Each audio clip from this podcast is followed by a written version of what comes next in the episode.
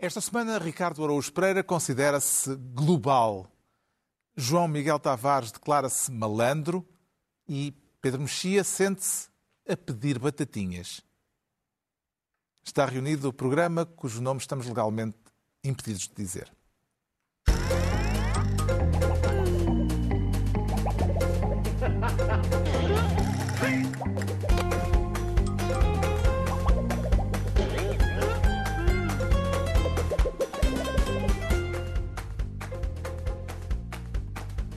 Viva, sejam bem-vindos. No final de uma semana marcada por uma greve em títulos da comunicação social como o Diário de Notícias, o Jornal de Notícias, a TSF ou o Jogo, isto enquanto os patrões da Global Média foram ao Parlamento dar explicações sobre a grave crise do grupo e evidenciar os desentendimentos no interior de uma administração que não paga aos trabalhadores. Falaremos disso mais adiante, disso e de outras coisas mais, mas para já, no rescaldo do Congresso Socialista de entronização do novo secretário-geral do PS, o Ricardo Araújo Pereira quer ser ministro do erra, mas faz. Explique lá melhor essa máxima, Ricardo. Oh, Carlos, eu, eu apercebo-me de que é, é, esse, é esse o argumento de Pedro Nuno Santos. É? Pedro Nuno Santos apresenta-se ao eleitorado, primeiro fazendo um número de funambulismo relativamente difícil, que é habitual nestas ocasiões, que é ele tem, tem muito orgulho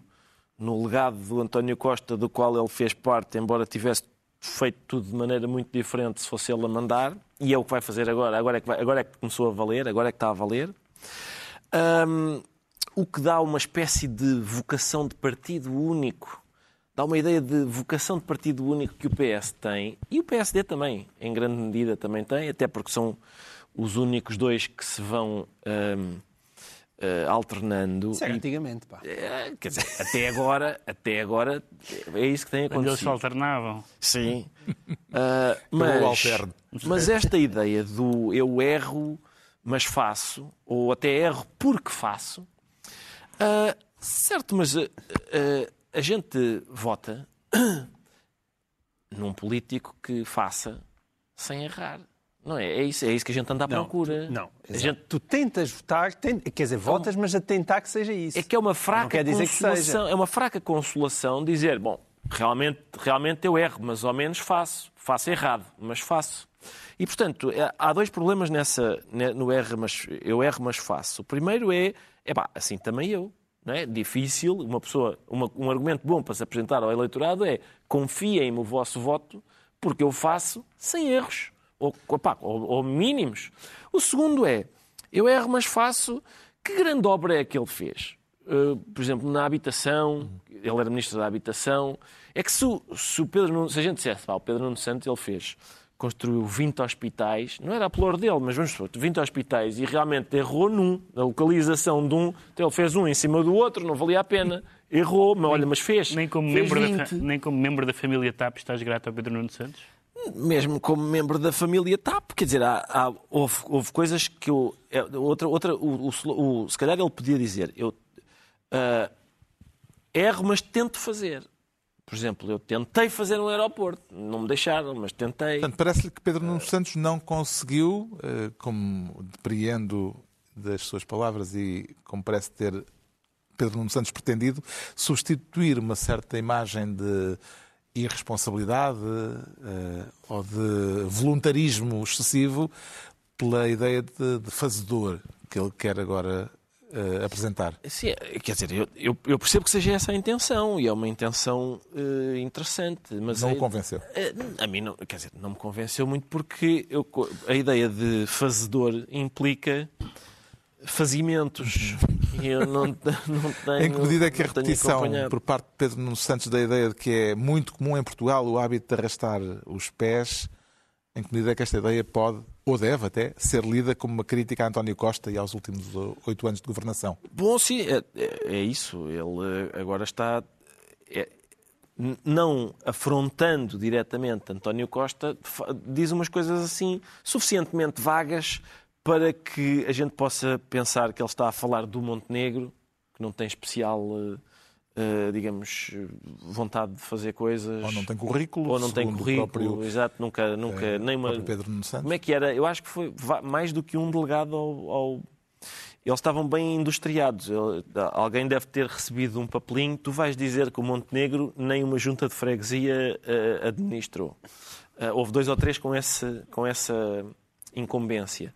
Depois houve três ou quatro com a incumbência de dizer este Presidente da República realmente, pá. E, e, e então eles, isto estava, do ponto de vista estratégico e, do, e espampanante, realmente um congresso bonito com, com luzinhas e, e, e ecrãs, uh, essa parte está toda excelente. Depois falta, como é que se chama aquilo? A substância, o que é? Acho eu. O que é que explica que Pedro Nuno Santos, João Miguel Tavares, que há cerca de um ano foi dado como politicamente morto, tenha ressuscitado de forma tão vigorosa, aparentemente, pelos comentários e pela reação, pelo menos da opinião publicada. Quer dizer, ele ainda estava semi-morto, não é? Esse é o problema, porque é que ele, ele teve é que ressuscitar à pressa. É? Ainda, ainda estava a pensar que ia ficar mais um, algum tempinho, não é? O que lhe dava jeito. Que lhe dava jeito Sim. e tal, para se começar a restabelecer, exatamente, hibernava, depois levantava-se fresco nem um alface. E de repente é, é como a gente acordar estremunhado à meia-noite e tem que realmente vestir-se sem tomar o. E, e, eu acho que foi isso um, um pouco que lhe aconteceu. E, e agora está-se a tentar compor, não é? E, e eu, eu, ao contrário do, do Ricardo, acho que ele teve um bom discurso, sobretudo o segundo discurso, o discurso final dele foi um bom discurso. Eu, aliás, em sua homenagem, até também, não é só tu que trazes camisolas gola alta para os teus programas, mas para fazer justiça eu quero assinalar que eu trouxe gola alta para este programa antes do Pedro Nuno Santos se ter apresentado Pedro daquela Nuno forma Santos no Congresso. João Miguel Tavares. Foi o Pedro Nuno Santos que me copiou. Foi, mas estás a ver, estás a ver que nós estamos a estamos a falar de golas altas, pá. Mas queres que eu também falo, posso falar. O último, não é verdade totalmente o que tu estás a dizer. O último discurso dele foi um discurso com ideias. Aliás, o gajo. O gajo. já estamos aqui. Já sabes está. que eles já ligaram isto. Sabes o que é que foi, sabes que é que foi o gajo? É porque estamos em um ambiente de gola alta, portanto acho, acho que podemos dizer isso. Mas ele, não, ele, ele, ele colocou um patamar. ele colocou um patamar de uma Quando eles são da nossa idade, custa mais dizer. mais novos. E mais novos, neste caso. Neste caso é isso, é a idade. Ele coloca-se num patamar muito exigente, porque ele diz: Eu não quero estar na média europeia, eu quero que este país esteja na sim, frente. Sim. Eu, eu, eu, quero ser a Suíça da, da Europa. Ah, e isso é, é por um patamar bastante elevado. A diferença que eu acho que existe para o Luís Montenegro, neste momento os portugueses têm que decidir entre alguém que quer mudar o país com muita força, como o, como o Pedro Nuno Santos, e por isso quer ser Primeiro-Ministro no caso de Luís Montenegro, parece que é, um, que é o contrário. Ele quer ser Primeiro-Ministro e depois parece que tem que apresentar algumas coisas para mudar o país. Mas uh, não é. É uma, é uma escolha que é complicada, porque, por um lado, temos uma pessoa que errou bastante, mas faz. E, portanto, é alguém que quer mudar o país, mas que, que nós temos medo que, se calhar, pode, em alguns casos, não mudar necessariamente para melhor. E, no outro lado, temos alguém que parece que só quer dizer pai, sou Primeiro-Ministro. Um, e estamos ali entre uma coisa e outra. Eu acho que, apesar de tudo, o Pedro Nuno Santos tem mais potencial. Até às eleições temos três meses para avaliar isso. É. O que é que lhe pareceu mais evidente em Pedro Nuno Santos no Congresso do PS, Pedro Mexia? Uma vontade de afastamento ou uma vontade de continuidade relativamente ao legado político de António Costa? Na verdade, foi tudo, porque o. o, o... Isso leva-me a perguntar-lhe qual o grau de hipocrisia política que detectou no Congresso. Porque... Não, não sei se é hipocrisia, foi uma espécie de futebol total. Há pessoas do PS a ocupar todas as áreas do campo. Não, não, mas Pedro Nuno Santos. Não, eu é sei. O próprio Pedro Nuno Santos. Pedro Nuno Santos foi o estadista.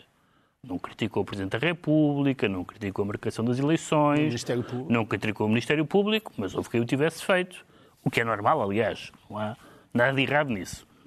Mas estamos neste. Estamos num momento histórico em que a alternativa ao PS é o PS, como já aqui foi lembrado. Deixa-me só dizer uma coisa sobre. E, eu não acho isso hipocrisia, acho isso, por um lado, diversidade e, por outro lado, distribuição do jogo. Deixa-me só dizer uma coisa sobre o voluntarismo. Há um certo número de qualidades que são, por assim dizer, uh, qualidades secundárias. Secundárias não porque sejam menores, mas porque têm que estar ligadas pois. a uma a uma a uma sim, por exemplo, virtude, voluntarismo sem discernimento. Não, sim, por exemplo, o exemplo típico é, por exemplo, um, um terrorista corajoso. Uhum. Ok, é corajoso, parabéns, esteve muito bem a explodir. Mas mais valia que não fosse. Mas mais valia que não fosse. E, portanto, o, que, a única, o único argumento que o PSD tem, que a AD tem contra o Pedro Nuno Santos, o único argumento credível, não é falar do Lenin e outros disparates, é dizer que essa impulsividade deu informalismo, esquecimentos, indenizações indevidas e desautorização do Primeiro-Ministro. Tudo coisas bastante bizarras, se não inéditas. Todos esses episódios em que Pedro Nuno Santos esteve implicado há pouquíssimo tempo, não foi, há, não foi quando era novo. Nem sequer foi a frase dos banqueiros e não sei o quê. Isso, era, isso já tem uns anos. Isto foi, isto foi outro dia. Uh, só que o PSD tem disparado para outras áreas em que não faz sentido nenhum. E, francamente, em termos de não vale a pena fugir, e eu digo isto com, com, com pena, digamos assim, mas não vale a pena dizer que na comparação entre Luís Montenegro e Pedro Nuno Santos, em termos da eficácia política e da, e da credibilidade com que as pessoas neste momento veem um ou outro como Primeiro-Ministro, Pedro Nuno Santos está a levar a melhor. Isso eh, Sou insuspeito para o dizer, mas é, é, um facto. Entregamos ao Ricardo Araújo Pereira a pasta de ministro do Erra, mas faz. O Pedro Mexia, ainda ele, ainda dentro do contexto do Congresso Socialista, quer ser desta vez ministro da riqueza franciscana. Isso não é contrário aos votos da Ordem? A agremiação em causa aceita-o? Mas aqui é um assunto laico, portanto... a agremiação, neste... Sim, a agremiação neste caso é o Partido, é Socialista. o Partido Socialista. Estamos a falar do discurso de Francisco Assis no Congresso do PS. O que é que viu nele de dissonante naquele contexto? Não só o discurso de Francisco Assis, mas toda, uh, todo o comeback de Francisco Assis. Francisco Assis foi apupado há não muitos anos num Congresso do PS. Foi uma, uma das poucas pessoas de perfil nacional que esteve contra a geringonça e de repente tem este comeback. Agora fala-se de ser cabeça de lista do Porto e fala-se também, já se falava antes, mas agora com mais premência, visto que ele foi um dos um apoiante estrela de Pedro Nuno Santos, de ser candidato presidencial. Há duas coisas sobre isso que eu queria dizer. Uma tem a ver com esse discurso e com o facto de Francisco Assis ter uma virtude, eu ia dizer que, tem pouca, que pouca gente tem, que praticamente ninguém, em 2024 praticamente ninguém tem, que é essa ideia de que, que ele exprimiu no Congresso, que os adversários políticos são adversários e não inimigos. Isto é uma ideia radical em 2024, porque ninguém partilha disso. A diabolização do adversário, incluindo, incluindo o adversário moderado, já percebo que a, diabolização do, do, adversário radical, politicamente radical, seja uma coisa. Mas a, a, a ideia com que as pessoas por exemplo, na área do Partido Socialista, não, o PS está muito radical. Claro, e vai-se aliar aos radicais do, do, do Chega, senão aos radicais da Iniciativa Liberal. E os radicais do CDS também estão lá e agora estão os radicais do PPM. E, portanto, não há nada. Não há nada. Não há nada que não seja radical, que não seja o PS. Bom, isso por um lado, acho que esse discurso não faccioso, sensato, institucionalista, contra o duplo padrão para julgar o comportamento próprio dos outros, é muito bem-vindo. E depois há um paradoxo.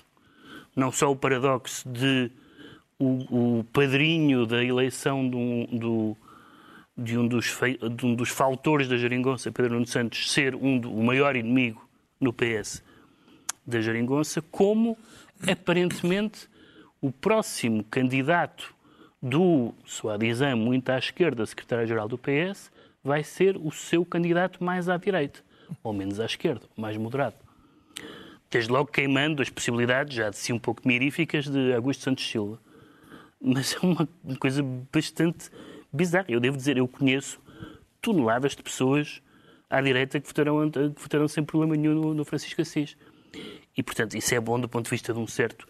De, de, das possibilidades reais dele de largar o seu espaço político, mas se calhar não é a melhor notícia para o seu espaço político, porque a ideia é ter um candidato que seja do PS e de esquerda, e claramente de esquerda, e distintivo dos últimos 20 anos de presidentes de direita. Sim, mas assim é o futebol total, para usar essa Assim é o futebol total.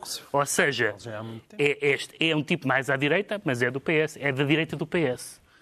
Só, só pode haver dois, uma, um tipo de direita, que é a direita do PS. E está próximo do tipo mais à esquerda, que também é do PS, que é o Pedro Nuno Santos, e portanto fazem ali um Pronto, equilíbrio. É uma, é uma... Um equilíbrio de contrários. À medida que nós engordamos, nós engordamos para a esquerda e para a direita. E é isso que tem acontecido ao PS. Ele fica balofo, portanto, cada vez mais tens uma parte que vai ali uh, apanhar espaço ao Bloco de Esquerda e há um espaço que vai, que vai apanhar bloco ao P, uh, espaço ao PSD. Como é que entende esta parceria política entre Pedro Nuno Santos e Francisco Assis? Dois homens que cultivaram sempre uma certa distância em relação a António Costa. Isso quererá dizer alguma coisa? Bom, como grande interrogador que é Carlos Vaz Marques, a resposta à pergunta está contida na própria pergunta. É exatamente isso que explica. É a distância que, que eles sempre mantiveram de António Costa, e nomeadamente a distância que Francisco Assis manteve e que, no caso dele, ele já, tem, já tinha garantido o seu barloco de esquerda e precisava de um barloco de direita. E o barloco de direita é Francisco Assis. Sendo que Francisco Assis, eu, eu, eu, também acho que ele diz muitas vezes as coisas certas, mas aí existe, não sei se foi do senhor a ser filósofo, existe uma espécie de complacência em relação às coisas certas que ele diz. Porque embora ele diga as coisas certas, ele nem sempre faz as coisas certas.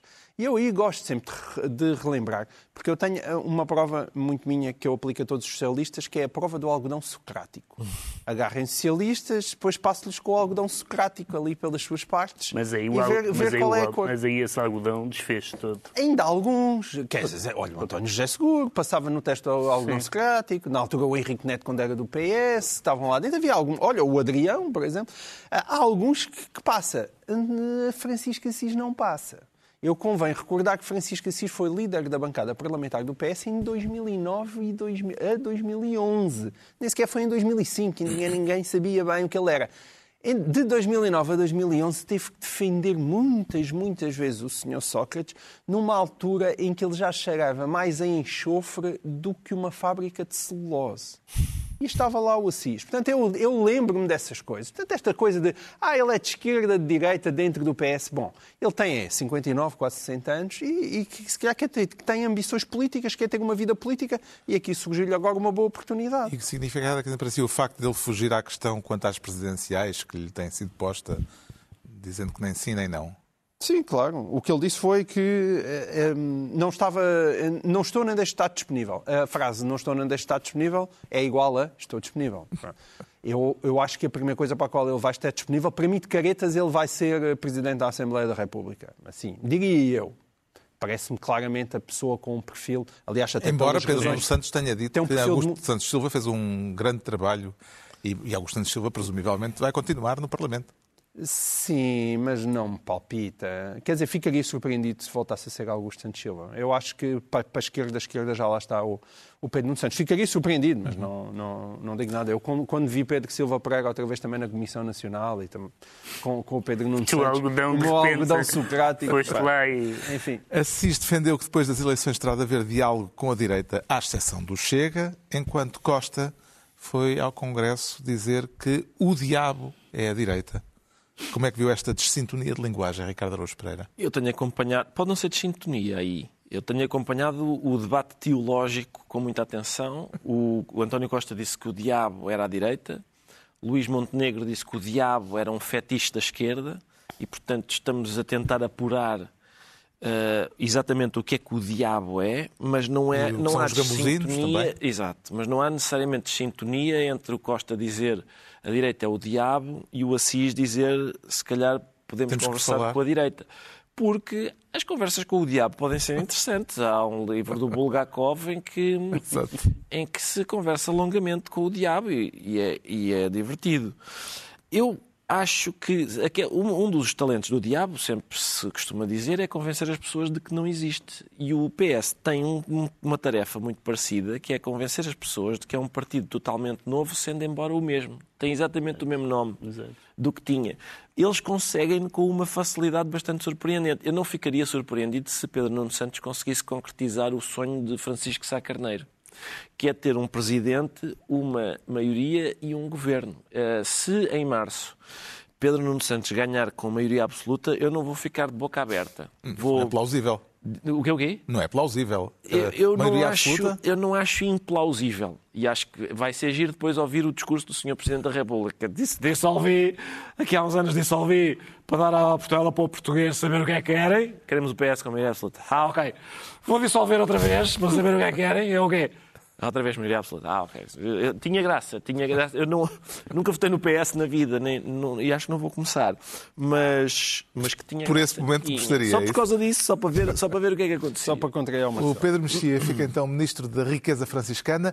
Agora é a vez de João Miguel Tavares se tornar Ministro do Improviso, no, do bom ou no mau sentido? É no mau sentido, na verdade. No sentido. Não está a pensar até... numa jam session de jazz? Não, não. não eu jazz, agora não é? até reparo que isto podia ser da pobreza franciscana. Portanto, os ministérios ficam ficavam bem, a, a, combinavam um com o outro. Quero falar da cerimónia de formalização da nova AD no Porto, uh, no mesmo dia da sessão de encerramento de, do Congresso do PS. Como é que viu comparativamente os dois momentos políticos, João Miguel? É mais uma ideia brilhante, eh, que é, bom, depois nós temos aqui um mega congresso na fila, ali um palco que nunca mais acabava ali toda a gente, espetáculo e, e, e discursos de grande apoio. E, e, então o que é que a gente vai fazer? Espera, já sei. Ali para nós, abafamos aquilo. No final de domingo, vamos fazer uma apresentação da AD. E então o que é que acontece? Epá, levamos o, aquele senhor, o, o Gonçalo Fadista, e levamos, e levamos o Miguel Guimarães, esse grande portento enquanto uh, bastonário da Ordem dos Médicos, que até pode ter feito um extraordinário trabalho, mas cujo talento político demonstrado naquela sua intervenção me deixou uh, devidamente pasmado. Portanto, não dá valor uh, político à presença de Miguel Guimarães daria... ao lado dos três líderes da Aliança Democrática? Bom, se, aqui, se, Miguel Guimarães foi a figura independente mais forte que, o, que a Aliança Democrática conseguiu arranjar dentro foi. daquilo que é a sociedade portuguesa, já diz muito, não é? Já diz muito. Uh, eu percebo qual é a intenção. Ah, porque a saúde está muito mal, então temos aqui o, ex-bastonário ao nosso lado. Mas Miguel Gamarães foi para ali. Eu, mais uma vez eu não consegui perceber. Eu não sei se as pessoas não preparam os discursos. Eu, eu, não sei se não preparam os discursos, não sei se ninguém lhes vê os discursos. Miguel Guimarães estava mais, outra vez, em fase de improviso, a, dizer realmente aqui há aqui uma parte que eles me pediram para falar uh, daquelas, daquelas, daquelas unidades de saúde familiar, pediram-me para dizer isto e depois lembrou-se, ah não, mas realmente o que nós precisamos é de um acordo de regime. Foi o que ele foi dizer, um acordo de regime. O AD vai se distinguir, vai se distinguir da esquerda, finalmente. E então vem aqui um independente cheio de vontade. E o que é que ele vai fazer? Fazer? Propõe um acordo de regime. Bravo. Depois o Nuno Melo estava em registro que eu não sei que, que, olha, estava aqui como nós, eu há bocadinho chamei gajo ao, ao Pedro Nuno Santos, mas enfim, eu não estou a tentar concorrer a, a, ao governo de Portugal. E ele estava em registro gajo de, de, de, também em improviso, talvez porque se achasse que não tivesse o, o, o discurso escrito, aquilo saía de forma mais espontânea. Pá, e, eu, e depois, claro, Luís Montenegro também, eh, com, com, o habitual carisma, que é sempre inversamente proporcional. Ele fala bem, mas é, é daquelas pessoas que fala bem, mas aquilo tudo espremido. Nunca se vê ali nada.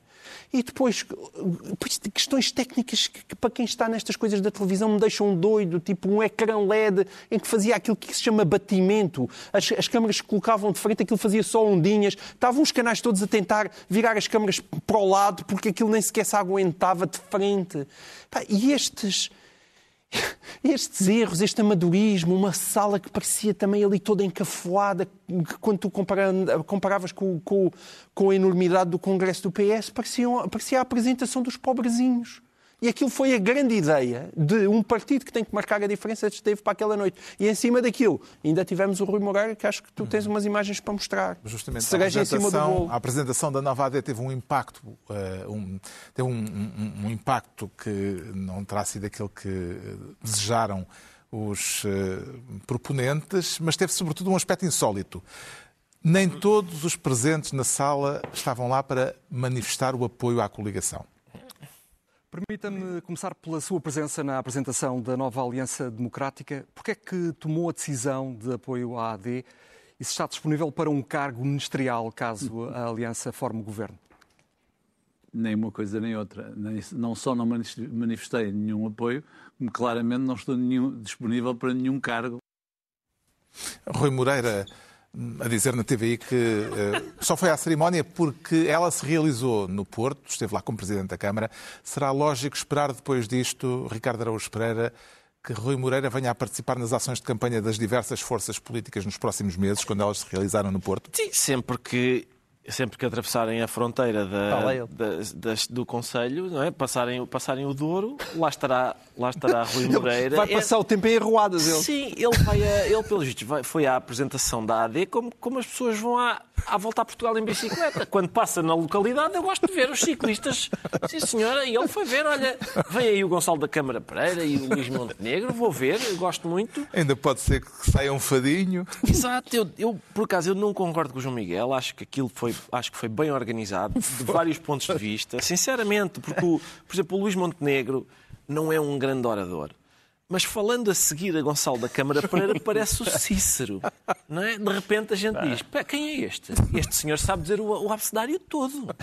E, portanto, isso impressiona. O, mesmo o próprio aspecto antigo dos, do cenário e tal, remete para 1979, que é a data da AD, em que, em que realmente não só uh, as pessoas, a gente olha para aquilo e pensa, olha, era a preto e branco e agora não é muito melhor, está, está quase, realmente há já uma, uma cor ou duas, um, porque essa, lá está, essa vai ser a tarefa do PSD. O PS quer dizer às pessoas isto parece mesmo o PS que era, mas é outra coisa, e o PSD quer dizer às pessoas, isto não parece de todo a AD que era, mas olhem que é. é até é se expurgaram Freitas do Amaral. Sim, o Freitas do Amaral foi expulso da, da história, sim. Mas ainda que se o Freitas do Amaral fosse expulso, ainda era como o outro. Mas onde é que estava o Lobo Xavier, a Cecília Meirelles, a Assunção Cristas, Essa é uma o questão. Paulo Portas, o, é o Diogo Feio, o Pedro Mota Soares, onde é que estava aquele CDS, os quadros do Lá, CDS exatamente. que iam fazer a diferença? É que a grande vantagem de ter o CDS na, na, AD era Pá. os quadros do CDS. Mas os São quase todos CDS. advogados.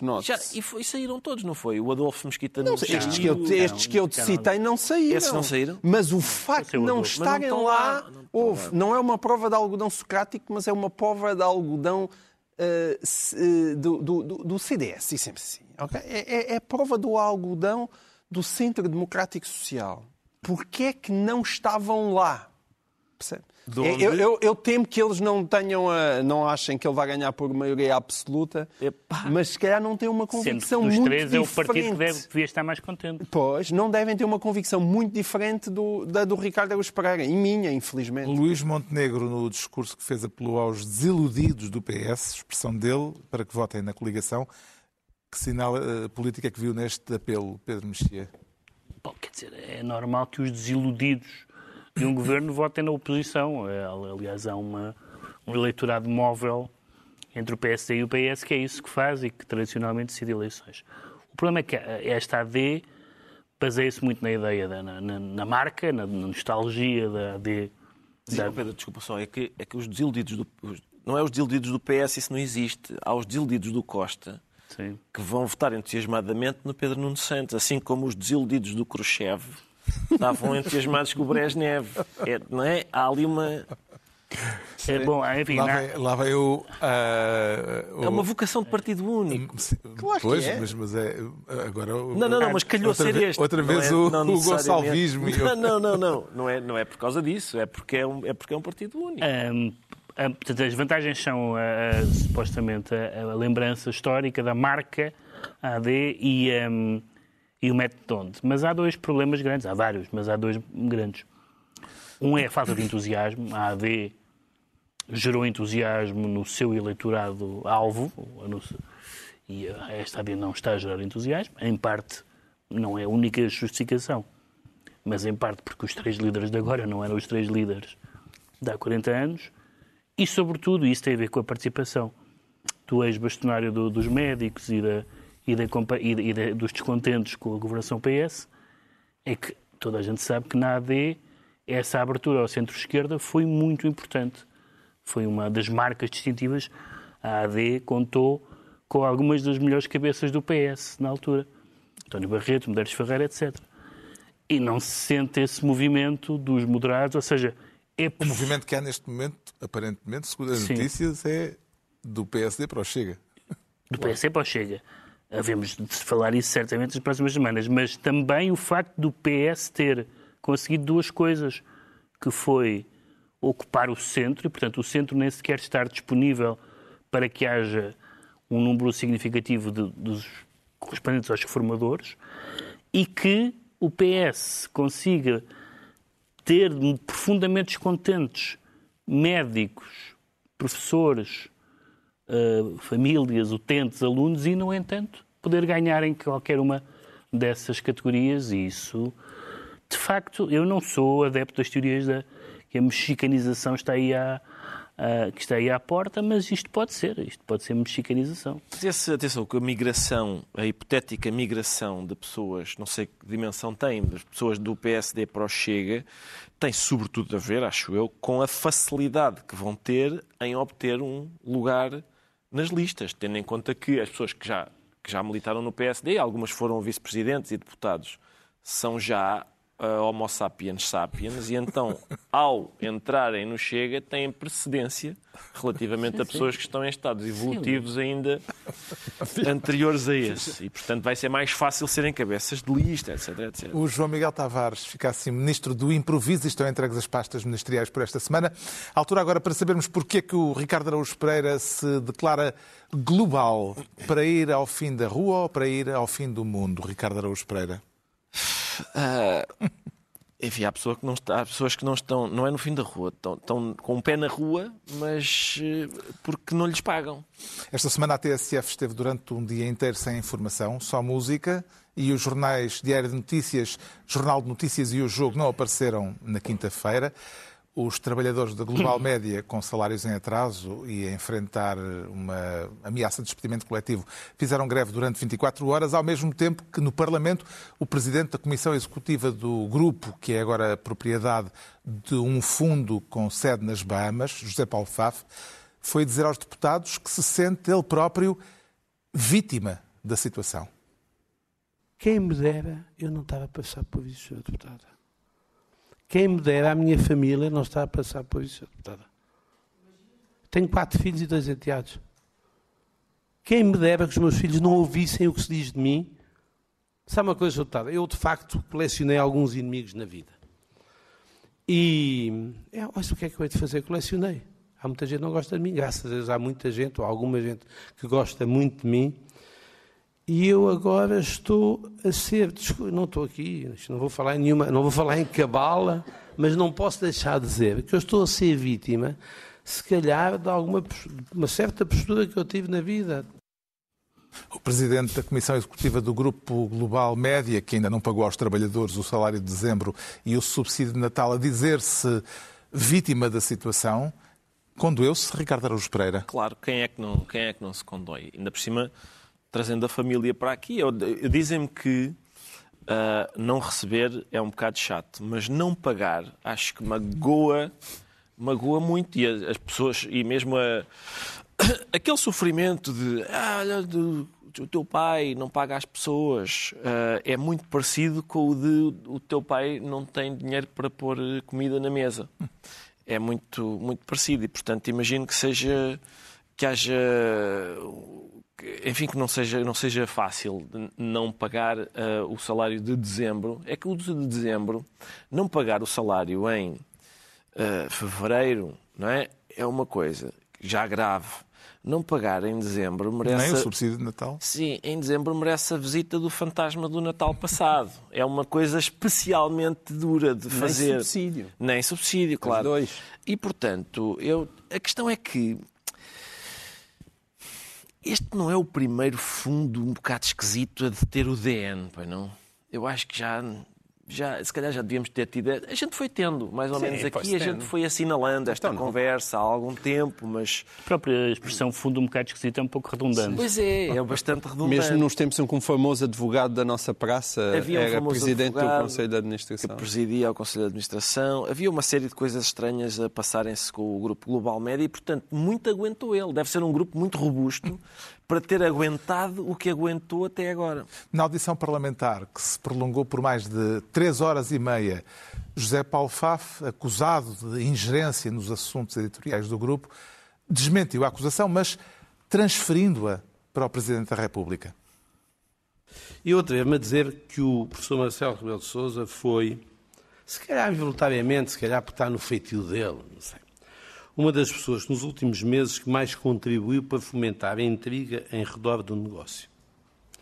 Criando e veiculando boatos sobre o fundo, como ele próprio me reconheceu a mim em mensagem. atenção. E tentando condicionar algumas mudanças até a nível editorial.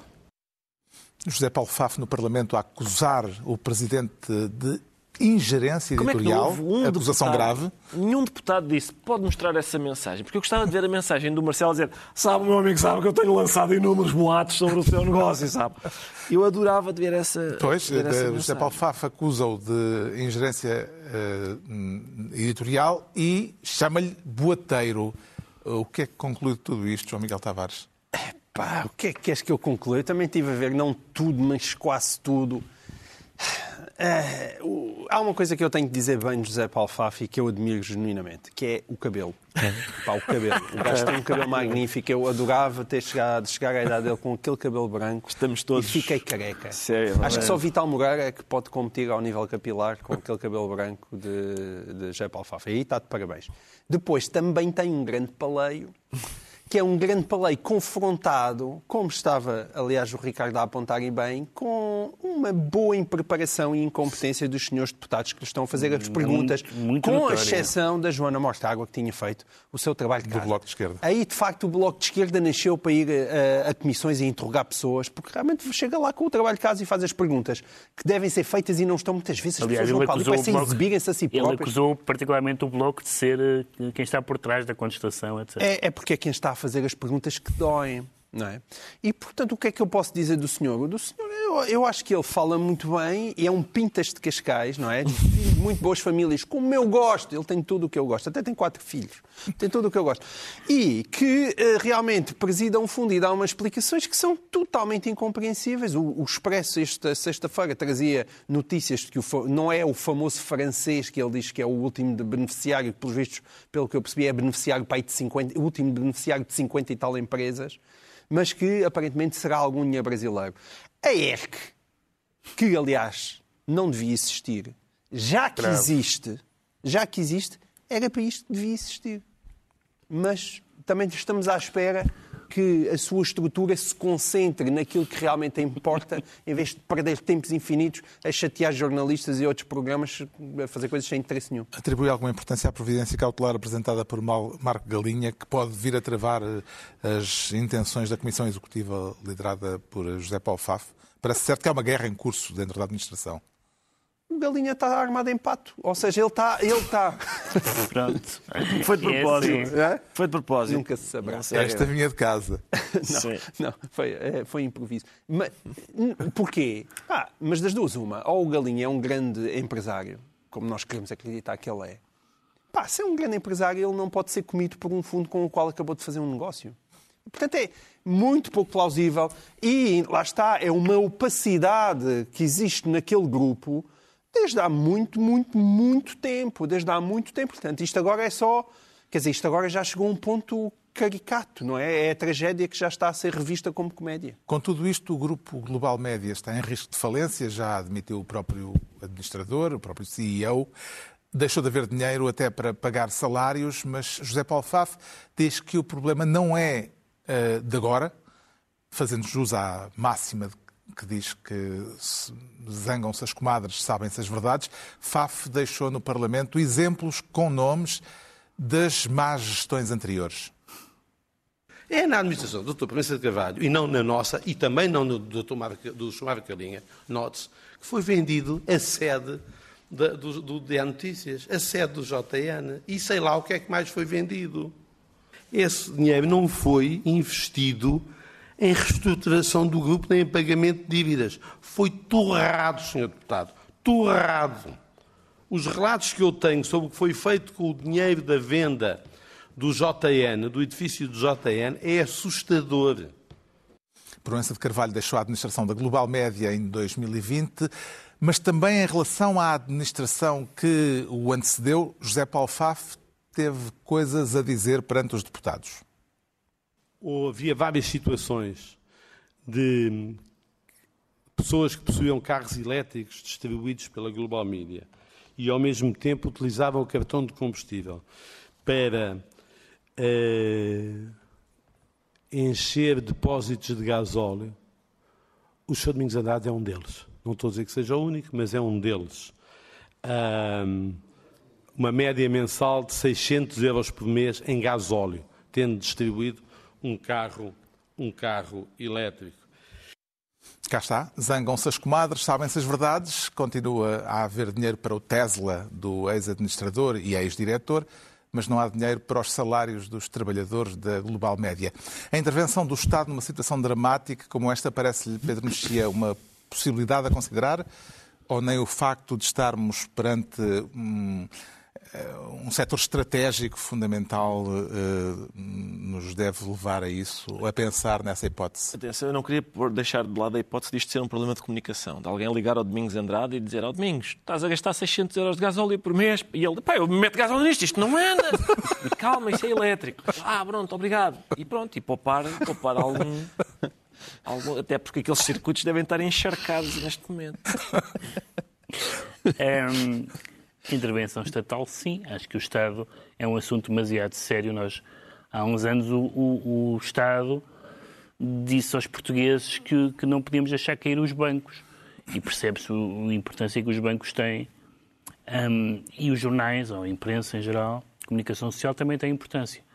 Não a nacionalização, porque nacionalização e liberdade editorial não existem, uh, como aliás a história passada do jornalismo português bem nos ensinou. Eu não sei qual é a bala de prata que permite, enfim, há várias pessoas que falaram de questões de assinaturas, questões fiscais, questões, enfim, não faço ideia. Mas não há razão nenhuma para o Estado de lavar as mãos como se não, como se não tivesse, como se a perda de jornais e da diversidade jornalística uh, uh, não fosse importante. Sendo que já sabes qual é a minha opinião sobre essa matéria para mim, o futuro dos jornais, e infelizmente o único futuro dos jornais, é capitalistas que querem perder dinheiro. Está esclarecido porque é que o Ricardo Araújo Pereira se declara global. Agora temos apenas que anunciar os próximos eh, temas, muito rapidamente. O João Miguel Tavares diz sentir-se malandro uh, e o caso que quer falar é simplexo ou complexo? Não, o caso é complexo e, portanto, vai Se calhar vai mesmo... demorar pois, a enunciar. iria demorar a explicar, mas uh, vamos tentar ser muito rápidos, fazendo apenas a nota que para mim parece mais importante, que foi uma nota do Presidente da República, Marcelo Rebelo de Sousa. Porque, na verdade, ele, num primeiro momento, vetou a lei, a famosa lei do Conselho de Ministros de 19 de outubro, que deu toda esta confusão a que se chama Operação Influencer. E eu acho que ao vetar a lei e a lei agora sendo aprovada vem expurgada da famosa linha que tanta complicação deu e que pode valer um processo, já valeu um processo àquelas pessoas e pode valer mesmo também um, um, um próprio processo ao Primeiro-Ministro, para mim isso é significativo. Porque nós temos uma alegada lei malandra que é supostamente malandra. Malandra foi, foi a expressão usada pelo administrador, escuta, por um escuta. administrador do Start Campus falou: ah, temos aqui uma solução para o Start Campus conseguir entrar naquele modo simplex industrial, mas é uma, uma, é malandra, não é? é uma fórmula malandra. Mas agora, aqui isso pode ser ainda supostamente malandro, pode ser, está a ser investigado, mas foi efetivamente vetado pelo Presidente da República. E para mim esse veto é um veto muito significativo que acaba por pelo menos calcionar aquilo que é a investigação. Porque esta ideia de que como eles não ficaram presos uh, e aquele parágrafo da Lucília Gago foi muito infeliz, aquilo não é nada, é uma ideia errada. Aquilo, sim, passou-se ali alguma coisa e alguma coisa de grave. Talvez voltemos a falar ainda deste assunto, provavelmente acontecerá. Já sabemos porque é que o João Miguel Tavares se declara malandro. Agora vamos tentar perceber também, uh, enunciando apenas a questão, porque é que o Pedro Mexia se anuncia a pedir batatinhas, se calhar batatas bravas, não é? Vamos falar da política espanhola? Provavelmente, porque a política espanhola, o senhor Sanches disse assim, eu não quero nem sequer falar com a direita para nada, quero que estes camaradas, não só os de esquerda como os nacionalistas, que são pessoas progressistas e que parceiros leais. Estamos a poucas semanas e aconteceu uma série de pacotes legislativos sobre medidas anticrise, laborais, etc. Eles fizeram as contas e não dava. O Podemos, que já é uma parte pequena da esquerda, que queria saltar fora, um dos independentistas queria saltar fora, o, o senhor Puigdemont, estranhamente, não é um parceiro fiável, um choque. Ah. Uh, e então vários ministros telefonaram para, o, para a direção do PP, dizer assim, os senhores têm que ter sentido Estado e apoiarem-nos, senão nós vamos perder votações.